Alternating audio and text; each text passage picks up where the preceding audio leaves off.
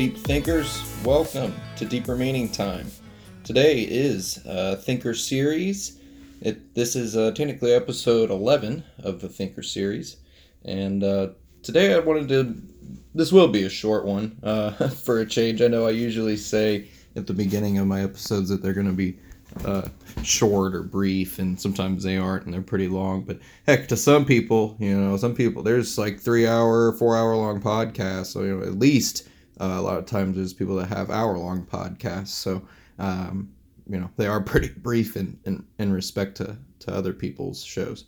So, uh, but today, today I wanted to, yeah, talk about someone, uh, someone briefly who who's no longer with us, um, but is is to me probably uh, you know bes- besides for people that are like my dad uh, my biggest role role model really um, in life. And uh, and this this man in particular is is Richard Feynman is who I'm talking about. And um, I've shared on my website if you haven't been to my website head on over to deepermeaningtime.com and uh, check out the your future page.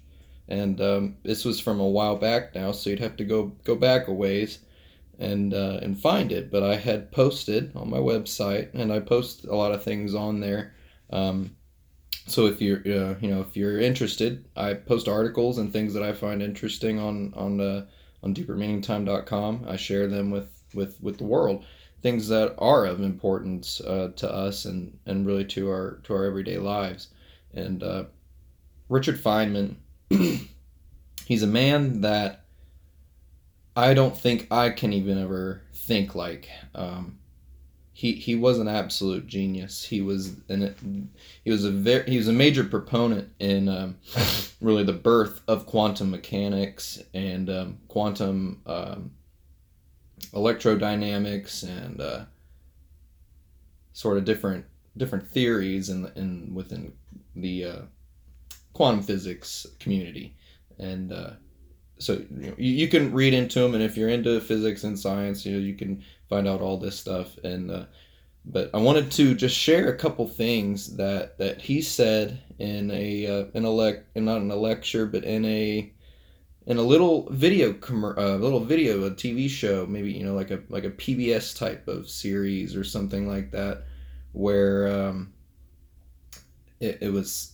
it was very old school, and uh, he he died in the '80s, and uh, he was born in um, he was he was born in the mm, late 20s, I think, like 28, 1928 or something like that. Um, I don't know his birthday exactly, but and, and to him, the, this is the funny thing. To Richard Feynman, for me to not know his birthday, you know, that's not something that would offend him. That's not something that he would that he would care about. Um, and and this, this this is what I wanted to share is that he has he has sort of these uh, these rules for thinking and, and rules for the way that that he thinks, not necessarily you know rules that he's you know f- focusing on. They're just natural sort of laws f- for him, and uh, and that is is that names don't matter you know and if if you're truly interested and you're truly you know listening and, and understanding then if you you will find the names or you will get a grasp of the information regardless of names you know name and uh, and this isn't the, the only thing he said is that names don't matter. Um, and so that's just something that i just i i, I love that. I find it so incredible uh, because they don't they absolutely don't matter. You know, I, I you could talk about electrons and protons and and the atom, and you can talk about all kinds of different things. But the reality is, is that you know they it's it's life. It, it's it's just you know, the the names of things. They don't. It doesn't matter. It, it doesn't. Uh, it's so strange to say, and that's why um, sometimes when people um, come up to me or you know ask me uh, a question about anything remotely like science related. And as soon as you start talking you know and you're spitting out terms and things you've heard and um, eh, you know, anything it, it steers people in the wrong direction because they hear these words and these names and they, they, they think that they're not you know they'll never be able to understand what, whatever this person's saying or um, anything like that. You could watch uh, any video on YouTube that has something to do with physics or to do with uh, not even just you know physics, uh, anything that you don't understand currently, things that you don't do, whether it's software development or um, you know uh, politics even there's there's a very unique game and rhythm and an algorithm sort of to every thing that you you know do in your life it doesn't matter what job it is and so not everybody's going to understand it but you can understand it and that is what is important. And uh, the but what, what Richard Feynman loves to say in this and I'll, and I'll, quote him from this uh, from the, the video I watched the video the mo- little movie thing I watched um, he said uh, he said nobody wants to start from the beginning and that that really you know, and and to me you know quote unquote um, to me that's really that's really something. Uh, he he is so absolutely right.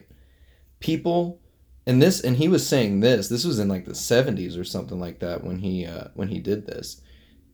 So that right there is a clear example of what I mean, and we can look around us now, like, but and it, it and still see it. It's a clear example of our the failure that ed, the education system and and the the uh, media and miscommunications. It's what all of this has led up to is the fact that everybody's too scared to do anything because either you know you have to go through years of schooling to get it or it, it, you don't Richard Feynman knew nothing about physics. He liked math, but he started reading, reading Paul Dirac's information. I mean, that's, you know, he started from somewhere. He started from the beginning and and that is the same thing I've done because of my fascination with with quantum physics and with physics and space.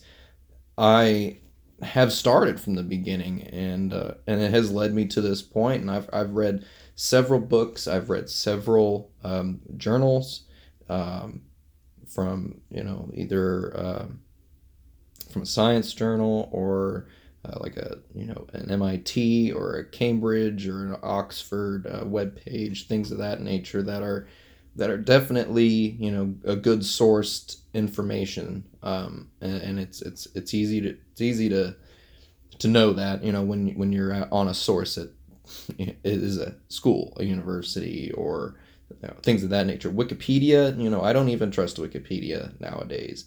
Um, you you can't necessarily. Uh, well, some things I take that back. Uh, it, it is trustworthy in some aspects because uh, there are um, editors, you know, that that work for the company and they take care of, of the website and editing people's edits and some pages are locked and you can't edit them but that becomes a problem there because there might be misinformation and there's no way for you to edit it and have it you know sent for review so there there there are problems so sourcing your information is a very important process in learning and, and understanding more if, if that's what you're you're interested in. But but people don't want to start from the beginning. Nobody wants to start from scratch. Everybody wants to know something already, and it's an epidemic I believe that we are going through that has its roots in social media. And uh, because of social media, we are we and because of the internet, we are in, inclined to want this immediate response that we have to have um, for instant gratification, as, as everybody likes to call it, anyways. It is. It's instant gratification and so you're not going to achieve that if you want to learn something. If you want to learn something, it requires hard work, it requires patience, it requires a lot of thought.